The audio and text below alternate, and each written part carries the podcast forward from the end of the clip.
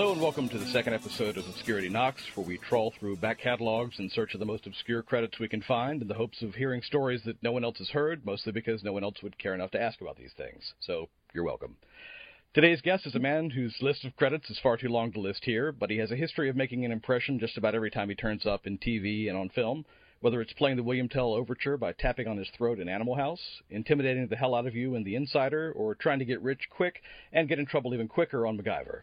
You can currently catch him in theaters in Ride Along 2, in which he reprised his role as Lieutenant Brooks, and he is in the midst of filming the final season, unfortunately, of Rizzoli and Isles. Uh, our guest today, Mr. Bruce McGill. Good morning, Will. Good morning, Will's listeners. It is a pleasure to have you here. Uh, but we wanted to uh, reiterate the rules of the game, so to speak. Uh, Bruce has three virtual cards he can play. Uh, the first is the just say no card, which means that I can mention a project and he can just say no, and that's the end of it, and he doesn't have to worry about me doing a follow up question because I'm not allowed to. The second one is the one liner card. Uh, he still has to acknowledge the reason why he doesn't particularly want to go into detail about it, but that's all he has to do. Just the one sentence explanation. That's it. No follow ups from me again. Uh, the last one is the switcher card, and that gives him the opportunity to switch out a project in favor of one that is equally obscure, maybe because it has a better story, or maybe just because he doesn't want to talk about the original project. Either way, uh, he still has to talk about something. Uh, so that's it. And uh, I guess to kick things off, uh, the first one is uh, a TV project, Semi Tough, which is an adaptation of the Burt Reynolds film uh, which came on the heels of you having done a TV adaptation of Animal House called Delta House. Uh, but semi tough, I guess that came about uh, just standard audition process. Oh yes, I was a young and hungry actor then, and I you know auditioned for anybody that would let me if they had a paying job. I, I still do. I'm still very happy to audition if it's something I want. But that was also I, I knew the movie, and uh, I thought it was pretty cool that someone was interested in me perhaps taking over a role that Burt Reynolds, who was then you know, real top box office drawing features. And I thought that's pretty cool if they think I can fill Burt Reynolds cleats. So uh, I went happily to that, and uh, it was a very new experience to be, uh, I, you know, mostly in the theater. And this was a sitcom, which is multi-camera, and it's sort of two jokes a page, and kind of I found it kind of forced. And the guys that everybody that writes for the show, they give, they give them the producer credit. They're writers, and every time a joke they wrote came up, in the rehearsals, they would do this really obnoxious false horse laugh that I just found, uh, yeah, I just thought it was like bad. well, I mean, and I, they used to keep me after class because they thought I had a bad attitude. And I did have a bad attitude looking back on it. I didn't really understand the animal. And it's not really film and it's not really live theater. It's sort of this hybrid. And it's, uh, you know, that in a half hour comedy with commercials taking about eight minutes up, you've only got about 22 or 23 minutes. Uh, and so it had to be punched up and fast and false. And this, you know, from a guy that was coming out of the theater and Stanislavski and behavioral realism and all that sort of stuff, or the very disciplined playing of Shakespeare in the classics. I just thought this was like cheesy. So I got in trouble with that. but you did get to work with uh, David Hasselhoff. I did work with the Hoff. The Hoff uh, he was playing the Shake Tiller part, which was played by Kris Kristofferson, football quarterback. And David, bless his heart, had little thin legs, and they wouldn't even fill up his football pants. He was tall enough to be a quarterback, but we had a lot of real football players as, uh, you know, secondary characters and background in the show. And those guys had been giving each other a hard time since they were kids. So they were really merciless with David, old bird legs, they'd call him. And he would just get so upset. And Bubba Smith, who was a great big six foot eight defensive uh, lineman and really you know top pro at the time, and he had just started doing these light beer commercials for Miller. So he just they thought okay he's an actor, and he would just be oh oh listen man look you can't play look at those legs. You can't play no football legs like that. You know bird leg. Hey chin leg. And David would get so he said, "Got to make them stop, make them stop." Don't think he cried, but it was, you know, it was pretty sad and me, I'm sitting over there. Uh, you know, I, I was uh, I was happy about the job because a they were paying me, and b I got to know Bubba Smith, who I'd been a fan of as a football fan, and uh, he's a fellow Texan and a, just a really good guy. I I, uh, I became his translator when they the uh, directors would talk to him in, in sitcom language, directing him to do things, which they always overcomplicated. And they would speak a long paragraph, and he didn't understand it. And I just say, "Oh, Bubba, all they want you to do is say your line before you walk over to your locker, instead of saying it while you're walking." that's what they said. I said, "Yeah, that's it." So from then on, for the rest of the series, and I think we did 13, um, he they would start to give him some elaborate direction like that with uh, you know emotional content and all sorts of weird stuff that frankly useless to even a trained actor. but he would say, uh, uh, uh, and he'd hold up his giant hand and say, talk to my man, talk to Bruce, because I was his man. And so they always gave the direction to me, and I would translate it into something very simple that, uh, that he understood and would just execute, because he didn't care about the emotional content of the character. He was, you know, they asked him to do it, and he was doing it. now you said being uh, it was an adaptation of the uh, the original film. Did you find any issue with the the uh, the primetime sensibilities versus the theatrical, a la the issue you had with uh, Delta House? Um, not so much this one because it was, uh, you know, we could be a little racier, uh, but the the movie Semi Tough was never as, you know, racy as Animal House the movie, especially for the time. You know, when it came out in 1978, uh, people had not seen a Coney Island wife tamer whipped out on on the screen. so Animal House had uh, had a little, it was a little edgier, as they say now and then semi-tough. And semi-tough was pretty straightforward, um, you know, family and football relationship comedy. I don't know you said you did 13 episodes, but I think it only actually ran officially for four. Well, here's what I remember for sure. I had a pay or play deal, and they paid me for 13. Now that I'm remembering, they didn't shoot it all. But back in those days, I don't know if it still exists, but when you sign up for a pilot, it's kind of a one-sided deal. You you uh, sign away your life if they want you, but if they don't want you, they can cut you off instantly. So to protect you, and, and because you're you're legally taken out of the market once you sign a pilot deal.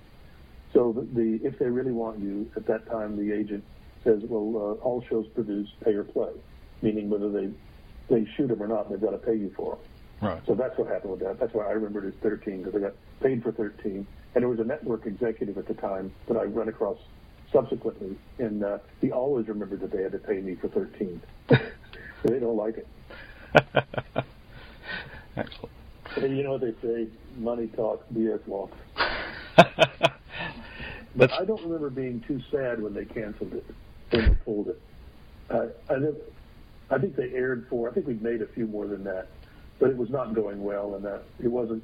You know, I, I had a lot to learn about that format, and it's still not a I'm thinking now that my series is about to end. Maybe that's something I would look to because you look at the people on uh, Seinfeld or The Big Bang Theory, although those are lightning in a bottle, but they they do extraordinarily well, and they don't work as hard as we work on a show like MacGyver or Rizzoli and Isles. Yeah. So, uh, yeah, you know, plus the older I get, the more I like funny. I try to be funny. I try to be as funny on Rizzoli and Isles as we can, and it is a you know it's a dramedy, so it's not you know even though a homicide is the is the frame that we hang every show on. And homicide is no way is homicide funny. Right. But you know, in the process and going about our business, we we try to be funny. Yeah. You know, rooted funny, like like like real cops. Frankly, I've, I've spent a lot of time with real cops. You know, training for or studying what they do for various movies and TV shows. And they're like anybody. They're they're uh, they all try to you know keep it light, even though it's heavy. Yeah. Uh, let's see. Next, then we've got uh, Tough Enough. Tough Enough. Yeah, that was all right. I, I enjoyed that. Uh, that's where I met Dennis Quaid. We were very, very good friends from then on. And uh, I got to spend a whole lot of time shoulder to shoulder with Warren Oates, who was just a wonderful guy and a wonderful actor. And he, he'd been gone a long time, but uh, that was uh, that was kind of neat. I mean, I, I felt for Dennis because he had the he was the boxer, and it was uh, he had to box for God, hours and hours every day, and we shot it in Fort Worth, and there were I, we were in the stockyards area, and there were so many flies that Warren Oates and I just used to sit there killing flies, you know, like hundreds of them, hundreds. Warren was a little bit sadistic. He would do it with a butane lighter. He'd let them land and he'd torch them. Oh boy, you know, this is funny. I haven't thought about these things in so long. This is a good idea, Will. This is very interesting. Excellent. Okay. Go ahead. You drive. Yeah, yeah. Well, I, I was curious. Uh, Warren Oates, obviously notorious uh, man's man. Uh, was he uh, still drinking relatively heavily on that film, or? You know, once in a while, he wasn't supposed to at all. Right. He was supposed to, and you know, or one, the trouble with with Warren and, and people like that is you don't have a drink and then go learn your lines. You know, you have a drink and you start drinking. Yeah. And it and it goes can go multiple days, and and so there was there was a couple of days that uh, I didn't know that at the time. I was young and wild, and Dennis and I were, you know, we would work all day, then we'd plug in our electric guitars, drink tequila, and make music, and it was a gas. We were just having fun, and I didn't know at the time that. Hey Warren, come on, have a drink. Was a really bad thing to say. I, I, although I do not think that Dennis Quaid and Bruce McGill caused the ultimate demise of Warren Oates. No, that was probably that was probably Sam Peckinpah. Very likely, or at least he probably contributed more to it anyway. yeah.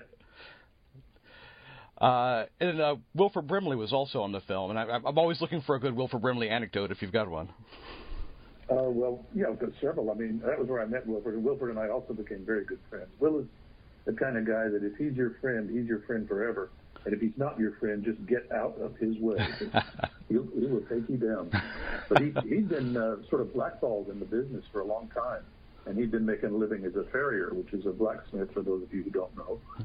And he'd been back in Utah shoeing horses. And uh, the, the reason he'd been blackballed was they were making a film in Mexico, and he was basically a wrangler. And uh, the director was an English fellow who kept calling people an effing C. I'm not going to say it even on a podcast, but uh, can I? Can I say? It? Feel free. Uh, he, he would say, "Oh, stop it, you fucking cunt! oh, look, at listen to this fucking cunt!" and Wilford, who was left but was Mormon, and you know the the word is used in England much uh, more easily than it's used here, the c word. So uh, Wilford told the guy, said, "If you call anybody a fucking cunt again, I'm gonna knock you down." oh, listen to this fucking bam! Knocked, open-handed, he slapped him but he slapped him hard enough that he went to the ground. You know, the guy'd been riding horses and shoeing horses and, you know, wielding a blacksmith's hammer for years. And so even an open-handed slap knocked this director to the ground. Even though it was in Mexico, that was it for Wilford in the movies until uh, I think I'm not sure whether Electric Horseman he was resurrected by Robert Redford was before or after Semi Tough. I mean, before or after Tough Enough. Right. But he uh, he came to that movie and uh, I remember the one of the first times I met him. We'd met each other at a, a read through or something, but he was coming out of the production office, and uh, he'd just gotten his per diem, and he had a, he, he had his hat. He always had a hat. Will always had a cowboy hat. Yeah.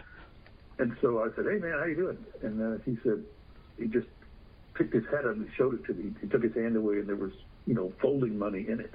And he said, I'll just went in there, sit down, wrote my name one time, and sweep the week's wages off into my hat. so that was a, in those days, uh, per diem was given, you know, in cash, just folding money.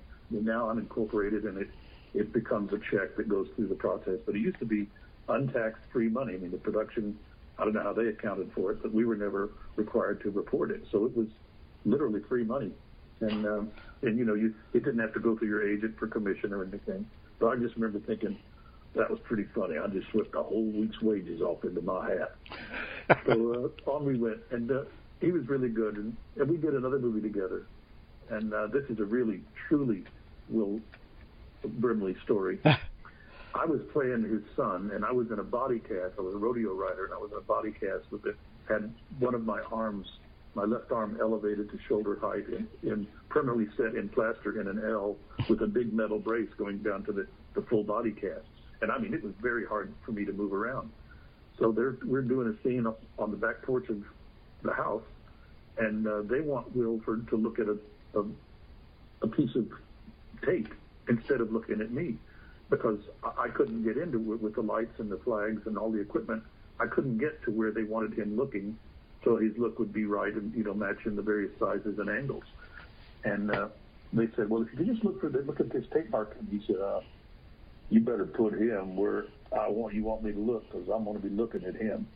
and I, and they started to say, but don't you understand? And I said, forget it. And I got into the most awkward yoga contorted pose to get my eyes where Wilford needed to look because I absolutely knew 100% it would be the fastest way to get this shot because Wilford he, he looks you right in the eyes and he tells you his version of the truth. and anything, any cheating on that for camera, he just won't do. And he maintains it's because he can't do it.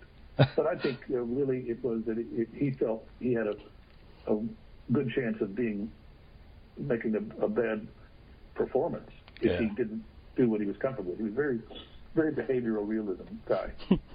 And he also another on that on that movie too. This is where they it was a pretty low budget movie uh, produced by Mary Steenburgen in her hometown of Little Rock, Arkansas, Okay. and kind of a story uh, largely drawn on her memories of her father. End of the line, it was called Okay, yeah, sure. and uh, and uh, so he couldn't stand these walkie-talkies. We had it was low budget, so they borrowed stuff, and they didn't have headsets then. So the squ- you know the squelch, the noise of the squawking of a walkie-talkie. Yeah. Well, that that was they don't realize it, but the crew and the ads are walking around. If you're an actor and you're sitting on the set, that thing on their waist is right in your ear, and he hated it. And so, like I don't know, third or fourth day, he said, "You can make this movie two ways: either with me and without them walkie-talkies, or without me." Period. and that was it. He said, "I got a two-way ticket back to Utah. I don't care which option you choose." But if you're going to make this movie with me, you got to turn them off. Well, uh, we did. They did, of course.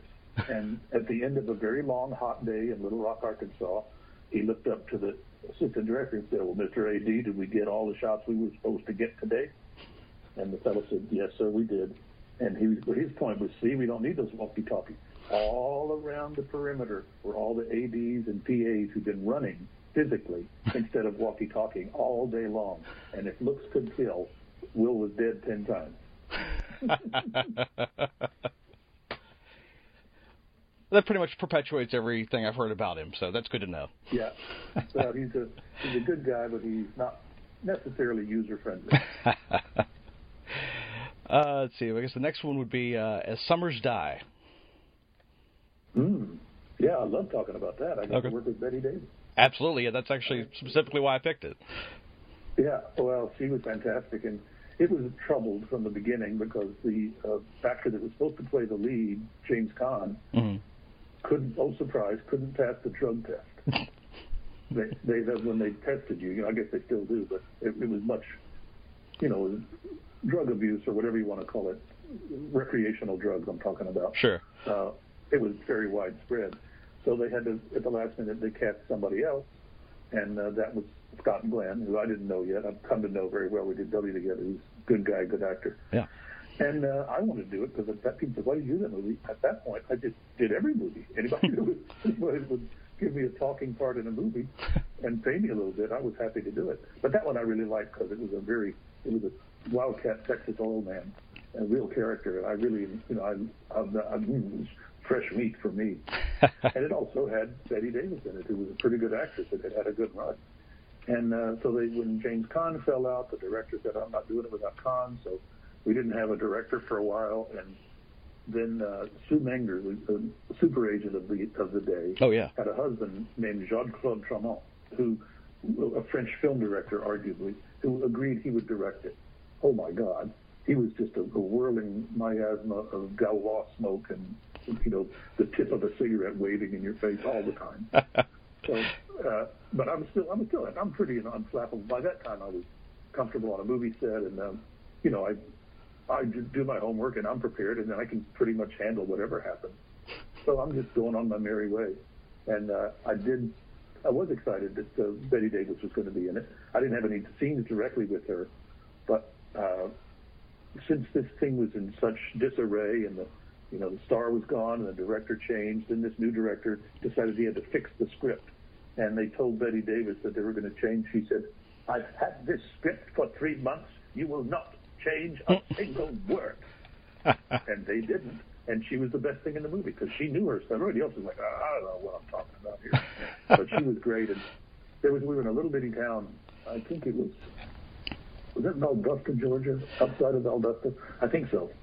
And we were in the, like the only nicest, nice-ish restaurant where we most of us uh, went for dinner on, you know, when there was not night shoots.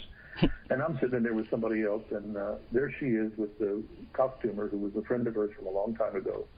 and she'd already had her stroke, but there she was over there with a big bowl of red wine and a cigarette. and uh, it was a time of uh, prominence of Princess Diana, Great Lady Di. Yeah. And uh, so I thought, you know what? I have got to go say hello. And I went over and I knelt on one knee and I said, well, the Brits may have their Lady Di, but we have our Lady D. And she said, oh, young man, sit down. So I sat and, uh, you know, sat and chatted with Bette Davis. So that was full of good memories. That was, there's a horrifying memory from that one too. You want a Stephen King moment? Sure. I'm this wildcat oil guy, and I'm exploring for uh, ge- geological anomalies that might indicate, you know, a dome of oil. so they had me. There was one of this like uh, the water was iced tea colored from uh, tree bark. And so this really weird river, you know, not dark tea, but kind of teaish colored. And uh, they had me, and it was a period picture, the 50s. So they had this uh, little boat with an outboard motor, a period outboard motor.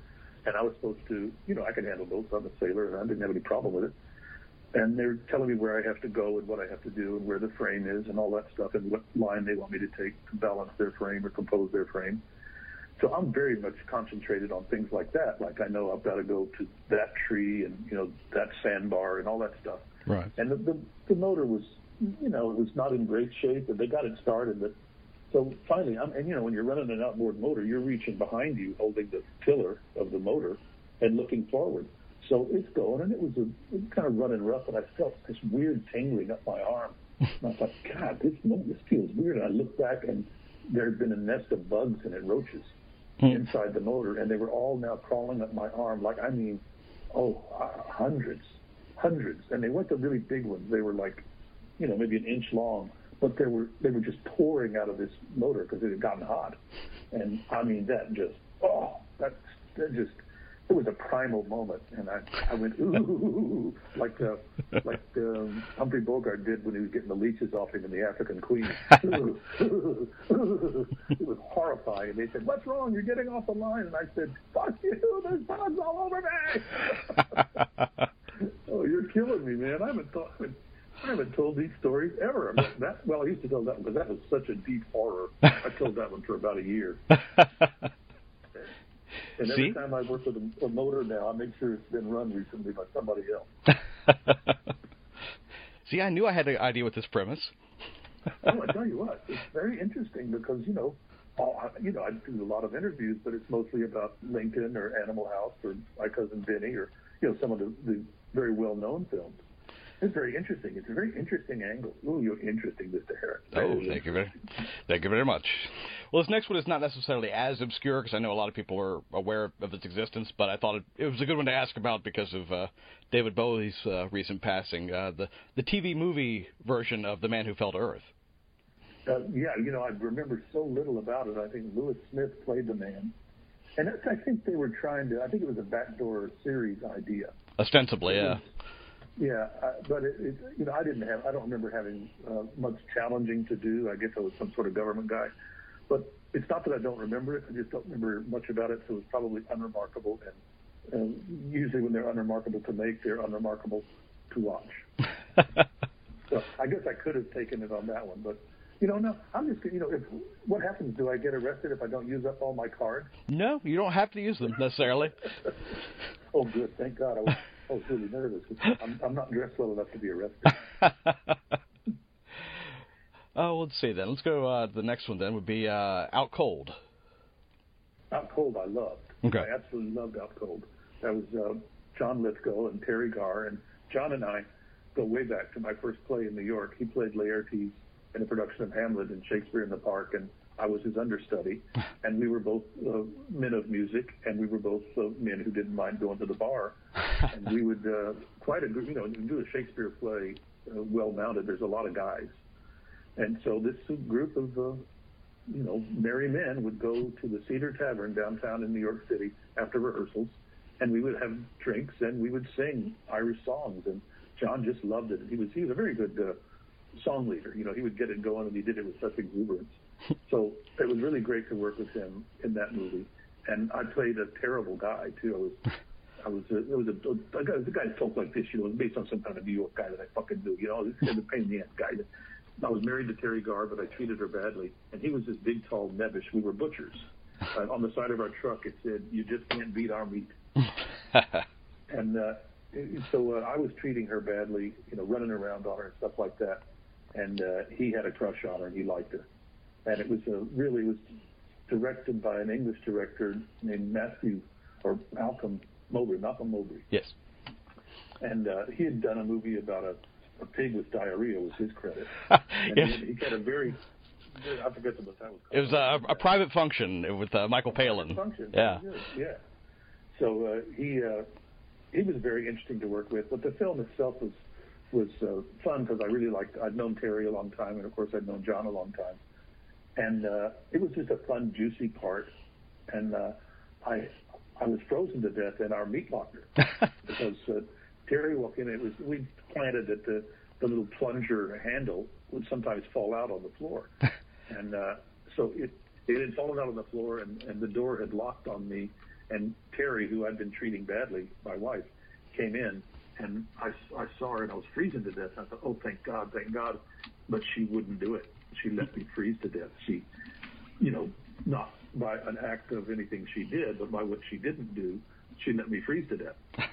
so I, I, the rest of the movie, I would have to be there, and I, I, it was a comedy. So I, when I fell dead, I fell on a bicycle that stuck to my forehead.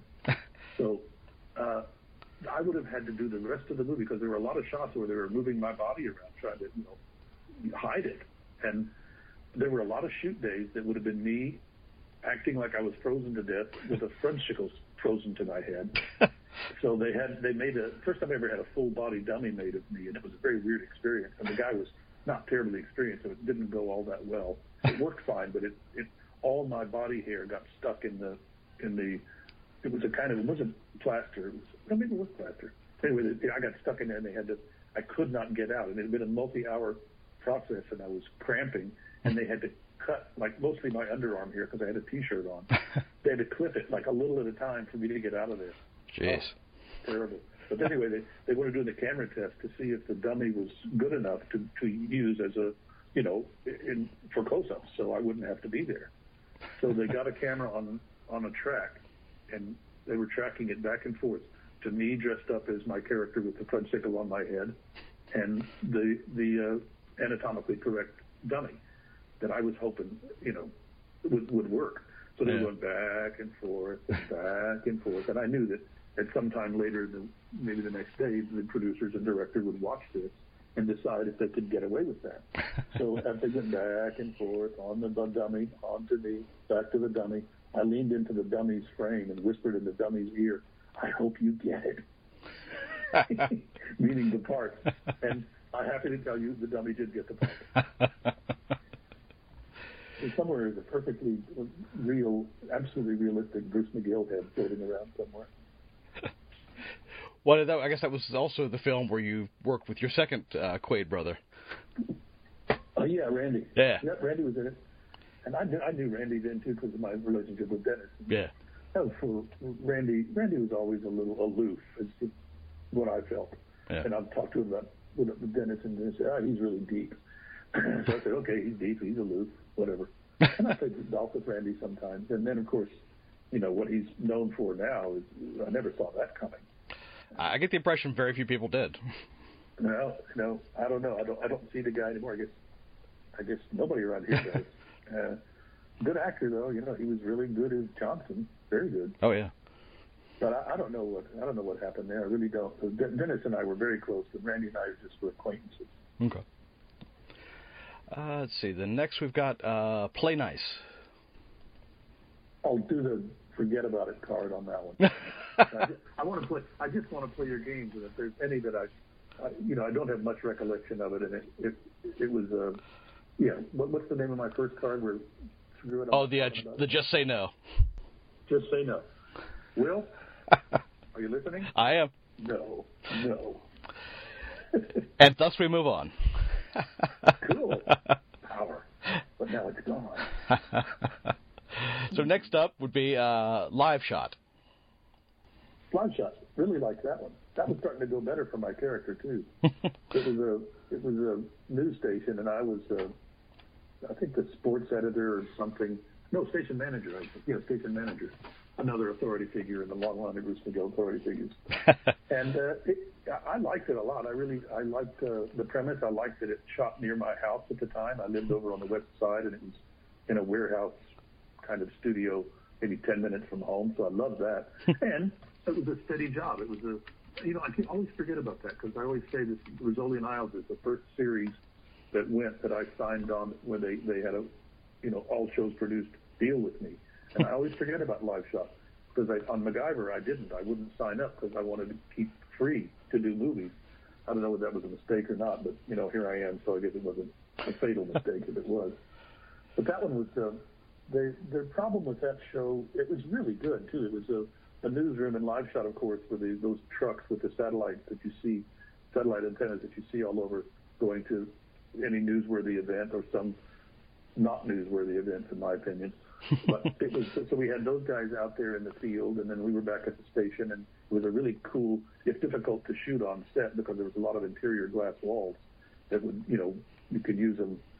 You, you had, but you, you had to watch the reflections. Anytime you see a set that's a lot of glass, it is going to be a chore to make sure that you don't see reflections of camera and crew. Yeah. But that one, the, the fatal flaw there was the there was a romantic uh, leading lady and leading man, and they just they didn't really have chemistry, and it, it, it was just sort of flat. And uh, and uh, but they were they, they were still pretty darn good, and, and I liked the part a lot. Joe Vitale was his name, I think. and I got you know chomped an unlit cigar, and just a real character, and I was really really into it. And they were they were going to shift the uh, focus of the show away from the the leading lady and leading man that weren't that hot together, and make it more uh, make me like a Lou Grant character. Okay. Yeah. And you know, a, a a crusty old news guy, and then, then I would have been, uh, you know, would have been a really good part for me. But instead of that, they pulled the plug.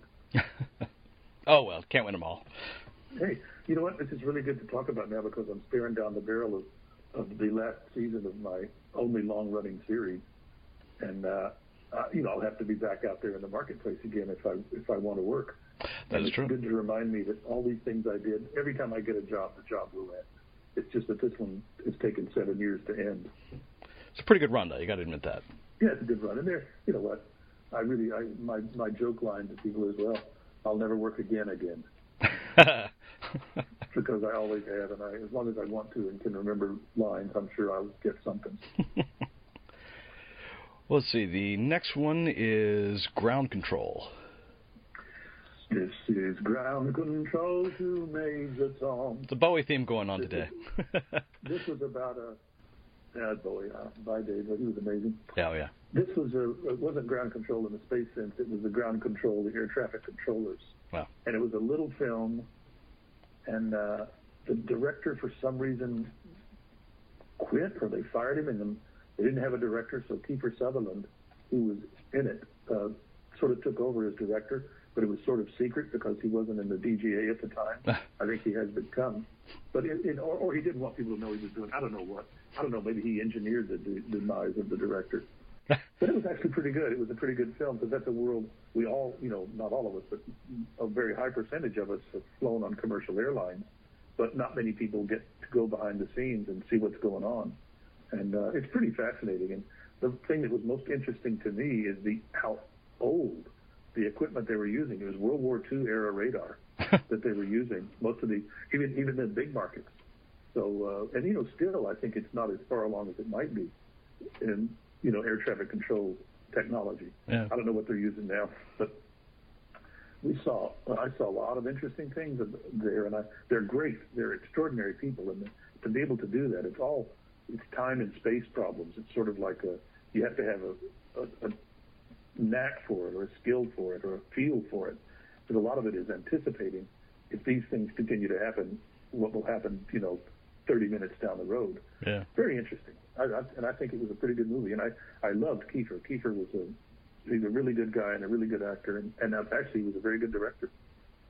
You know, I, looking at the cast of that film, there's a lot of interesting people who were in it, like uh, Kristy Swanson, Kelly McGillis, Margaret Cho. But uh, I, uh, yeah, that's right. I guess well, apparently Steve Sachs played the co-pilot, or uh, of a well, plane anyway. Of a plane. Well, I wouldn't have seen it because I was in the in the uh, traffic control. Oh, that's true. Involved, yeah. You know? so I didn't do anything in the airplane stuff. But I know Kelly McGillis. she she was a piece of work, man. I don't think she ever really liked acting. She pretended to, but I think she was you know, if you're not cut out for it, it's probably miserable and terrifying. if you know, you know, some people they can't even stand up on stage and accept an award. Yeah. They get so nervous. But she, we were supposed to finish shooting uh, in this. Uh, you know, we, most of it we did in a one of those cheap warehouse sound stages. But then we had to do some real stuff out of the, I think, the Ontario airport outside of LA. And she she went back to Florida where she lived, and she was supposed to come back to finish her role, and she didn't she flat didn't. She just didn't come back. And uh, I just thought, wow, man, that is that is really burning your bridge. I mean, it wasn't a big film, it wasn't a studio film, but still, and you know, we we can always do something to, you know, I think I took her lines because she was, we split up her lines and we just rewrote it a little bit and we dealt with it. But I was just so uh, uh, surprised, and the English would say gobsmacked, that, a, that an actor, a principal actor of some stature at that time, would do that. Would just decide not to come back and not come back. I, that's the only time in my whole career of you know well over a hundred projects that I've ever seen that. Wow, that's it's kind of nuts. You, you yeah, you don't see her. You don't see her working anymore. I just don't think she liked it. Yeah, and it sort of it sort of happened to her, and uh, you know, bye bye to her. Good luck. Hope she's happy. uh, let's see. Next one. I I have no end of curiosity about the experience. Uh, inside the Osmonds. Oh, wonderful experience. Excellent. Really inter- interesting experience, except for the fact that it was shot in Winnipeg, Ontario, Winnipeg, Manitoba, Canada, in winter. Ah. I never experienced cold. Here, Here's the first anecdote I tell about that one. When people were on a set somewhere and it's cold, I go, no, it's not. It ain't cold. In Winnipeg, one morning, and this this was a really extraordinary day because it was the first time all of the Osmonds, and that, that means all of them, not just the ones we know, but the whole family and mom and dad were all in this theater in, in uh, Winnipeg on the same day. It was extraordinary just to have, they hadn't, some of them hadn't seen each other in 10 years. Wow. So there was all their, their toing and froing that had to be done. But it was, you know, a big deal for everybody. It was so cold that day. And it was cold when I got there. It was so free. I'd never felt anything like it. And I'd been told on the airplane about a good place to have dinner close to my hotel. And I thought, well, that's great. I can't wait because I love going on location and having dinner. I love it. so I got in my parka. My wife is Canadian, and she said, you don't have anything that's going to help you in Canada. So we went and bought a, I think, Burlington Coat Factory parka. So I put it on, and I go outside, and I walk about a 100 yards, and I go, I don't believe I'm this hungry. I can't, I can't survive in this. But I looked back, and the hotel was at least as far as the restaurant was, so I continued got into the restaurant and said, "Oh man, it's cold." And she looked at me like I was nuts. She said, "This isn't cold." And I went, "Well, okay, I'm from Texas. Sorry." But now that was that was before they were admitting it was cold, and then so uh, at that point, every morning I would first turn on the weather to see what what was I dealing with out there, and because I now had somewhat of a frame of reference of what 25 below felt like. So this one morning, it was the, the morning of the day that we were working with all the Osmonds on stage together for the first time in 17 years, I think, something like that. Wow. And uh, the TV was not on the, it wasn't even the Weather Channel, it was CNN. And it, uh, I, I clicked on the remote and uh, it came on and it said, I quote, an unseasonably cold mass of Arctic air has seized Winnipeg, Manitoba, Canada today, where the temperature is 58 degrees below zero. To give you some sense of perspective, the temperature on the surface of the moon is 63 below. And now a word from Coca-Cola. And I went, it's as cold as the moon out there. It was within five degrees of wind chill, but still five degrees of the temperature of the moon, which has no atmosphere. I'm thinking, oh my! I mean, you literally, you could spit if you could, you know, find any saliva, and it would be BBs. It would freeze on the way to the ground if you spit on the ground. So, you know, I went around spitting until I was dry mouth. No, I didn't. But it was so cold, and because we had all these Osmonds and we were shooting in this theater, my dressing room was further away than it had ever been from the set because they were putting all the Osmonds dressing rooms close. Yeah. So man, I'm telling you what, it, I froze my soft palate. I froze the, the few, first few layers of skin on the roof of my mouth. That's how cold that is. Wow. So I remember that well. Also, it was uh, it was pretty good, and and uh, um, meeting that all those folks and and Papa Osmond, he was funny. He didn't have a hair on his head, and I had a full head of hair. and he came over when we met met each other, and he's looking at me weird, and I realized, oh my God, and he's looking at my hair, and maybe he's thinking that's wrong, and he goes, I'm glad about the hair. so he was glad that they didn't shave my head.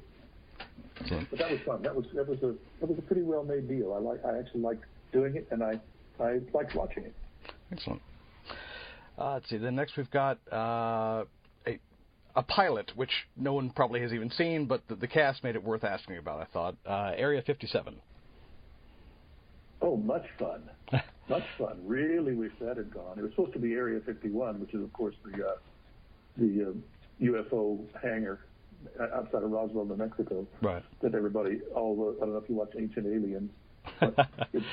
that's what that. Of course, we had to change that because that's classified. Sure. That's a number for crying out loud. So we had to be Area 57, and it was a, a, a half-hour comedy. And by then, I thought, golly, the, these comedy people are they're doing they don't work as hard and they get paid a lot more. I want to do a comedy, and uh, it was a really fun character. And the the cast was uh, Jane Lynch was my second in command, or my my attaché, I guess.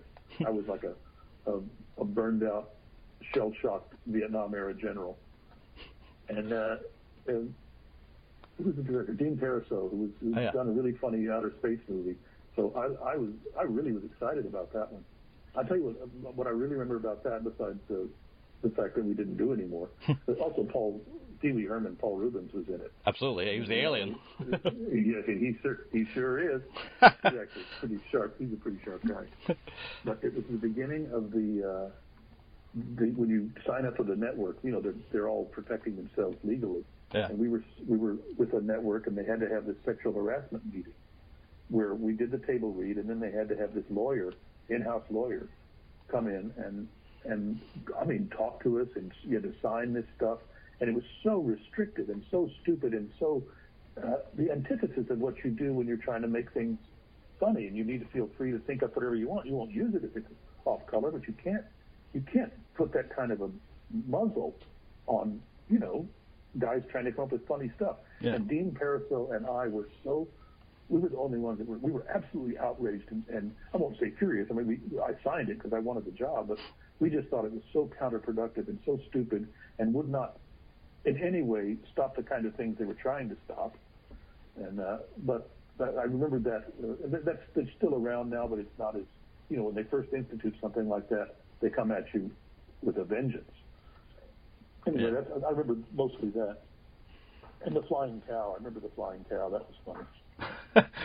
What's the context of that for anyone who hasn't seen it, which is probably most people? Um, they were, uh, yeah, most people, they uh, were wondering whether these cows had been affected by alien activity, so they had to airlift one of them in a in a sling under a, a helicopter, and it, you know, it, it looked, it wasn't a real cow. The one they actually lifted was a, you know, a mannequin of a cow, but it was so realistic looking, and the, you know, on the ground there was a real cow that looked exactly like the fake cow.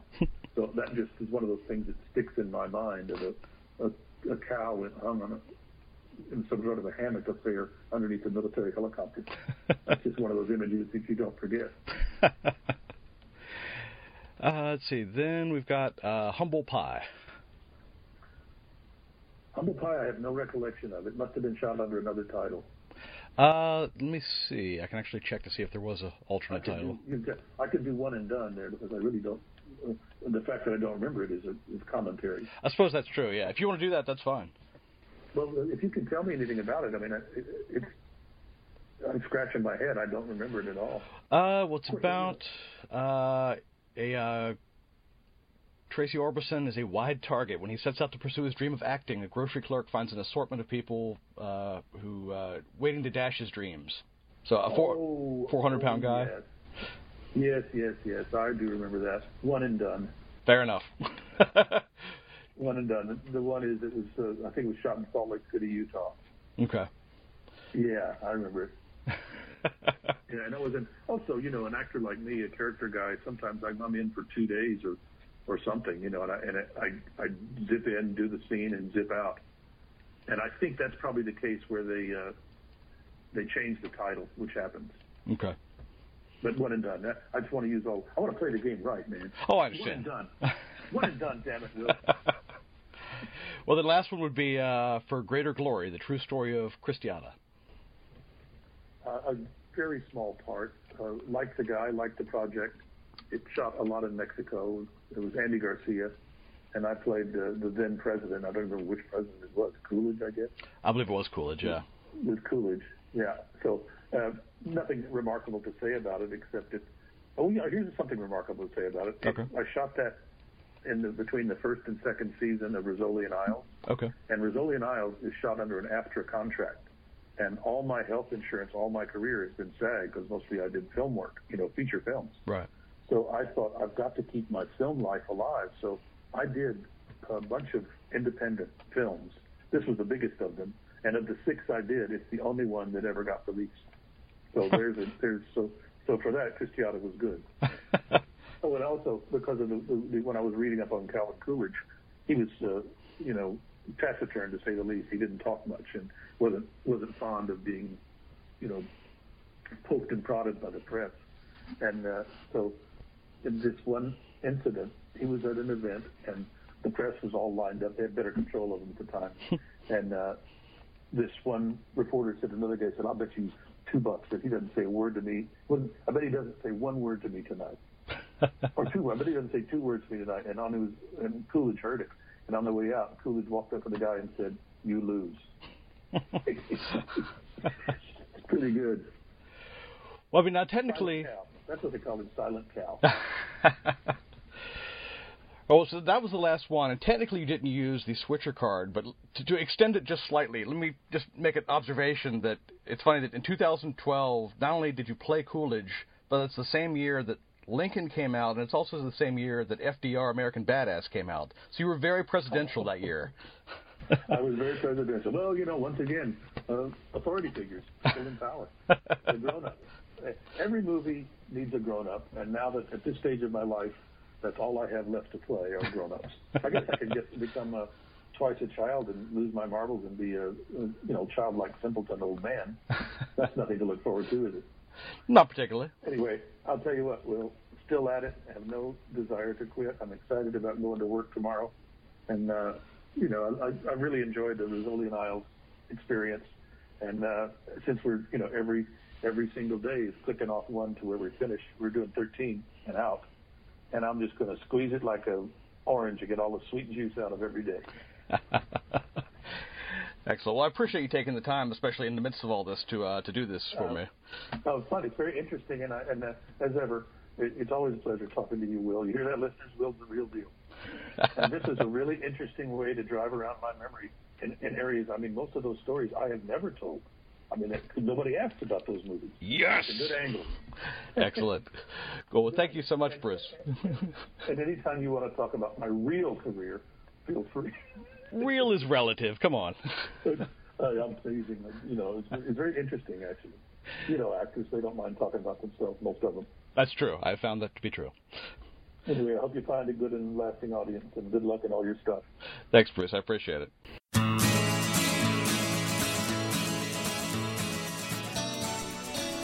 You've been listening to Obscurity Knocks, and now you're not. Look for us on Facebook. Follow us on Twitter. Just remember on Twitter, Knox is spelled K-N-O-X, and we're not bitter about that. No, really, we're not. Also, for a slightly more detailed look into the projects covered by this week's guest, head over to newsreviewsinterviews.com. Thanks for checking us out, and don't be afraid to check us out again. If you keep listening, we'll keep digging for more obscurities. See you next time.